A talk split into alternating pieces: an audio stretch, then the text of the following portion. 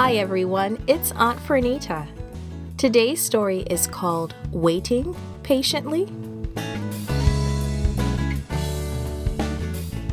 The memory verse is one of my favorites. It's from Galatians chapter 6, verse 9. It says, Let us not become weary in doing good, for at the proper time we will reap a harvest if we do not give up. Today's message is the people in God's family wait patiently together for Him. Have you ever had to stay inside because of rain? Days and days of rain? And when it stopped, was the ground muddy? Perhaps you've heard the phrase cabin fever. That's what happens to people who are stuck indoors for a long time they become anxious and uneasy. They become irritable. They want to see and do something, anything. Noah and his family must have had the worst case ever. The waiting started the day Noah, his family, and all the animals went into the ark. God sent an angel to close the door. They waited in the ark for seven days before anything happened. When it finally did, it happened big. The Bible says the springs of the great deep burst forth and the floodgates of heaven were opened. Water poured down from heaven and shot up from the earth. Things were busy in the ark. Mostly there were animals to calm down, feed, and clean up after. Some of that wasn't easy in a big boat tossing up and down on angry floodwaters. It wasn't too clean either, and it probably didn't smell very good. God had promised Noah that he would protect the ark during the flood, and he did. His angels kept the ark from capsizing.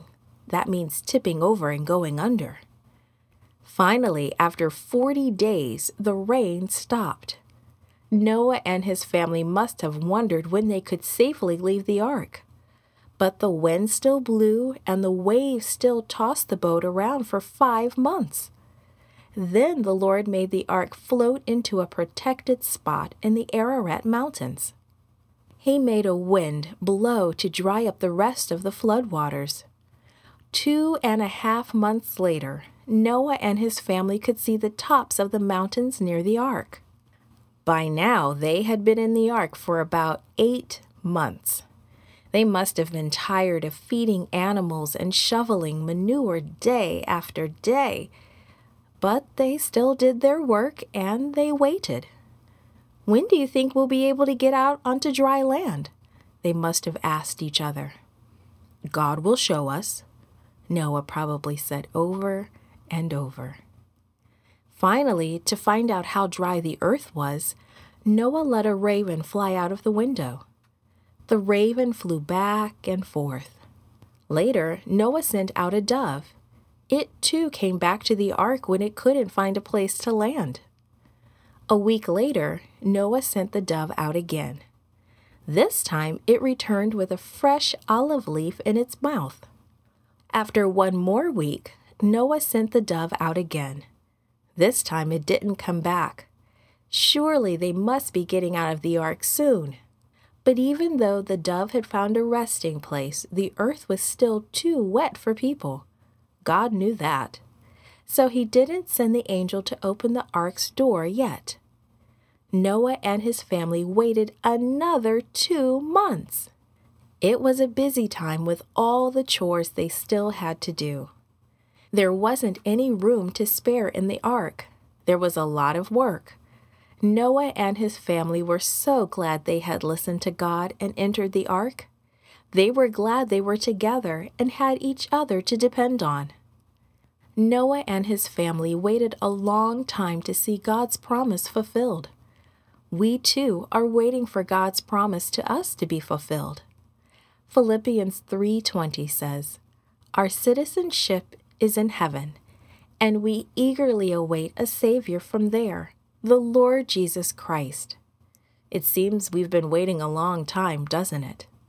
God has given us family and Christian friends to help us with the waiting. He has also given us a work to do while we wait. He wants us to share that good news. Let's encourage one another and work together while we wait for that wonderful promise to be fulfilled. Created and produced by Falvo Fowler. This podcast is read by Franita Buddy Fullwood for Gracelink.net. Animation and artwork by Diogo Godoy. Audio is post produced by Faith Toe at Studio El Piso in Singapore. The theme music is by Clayton Kinney. The audio engineer was Maurice Bailey.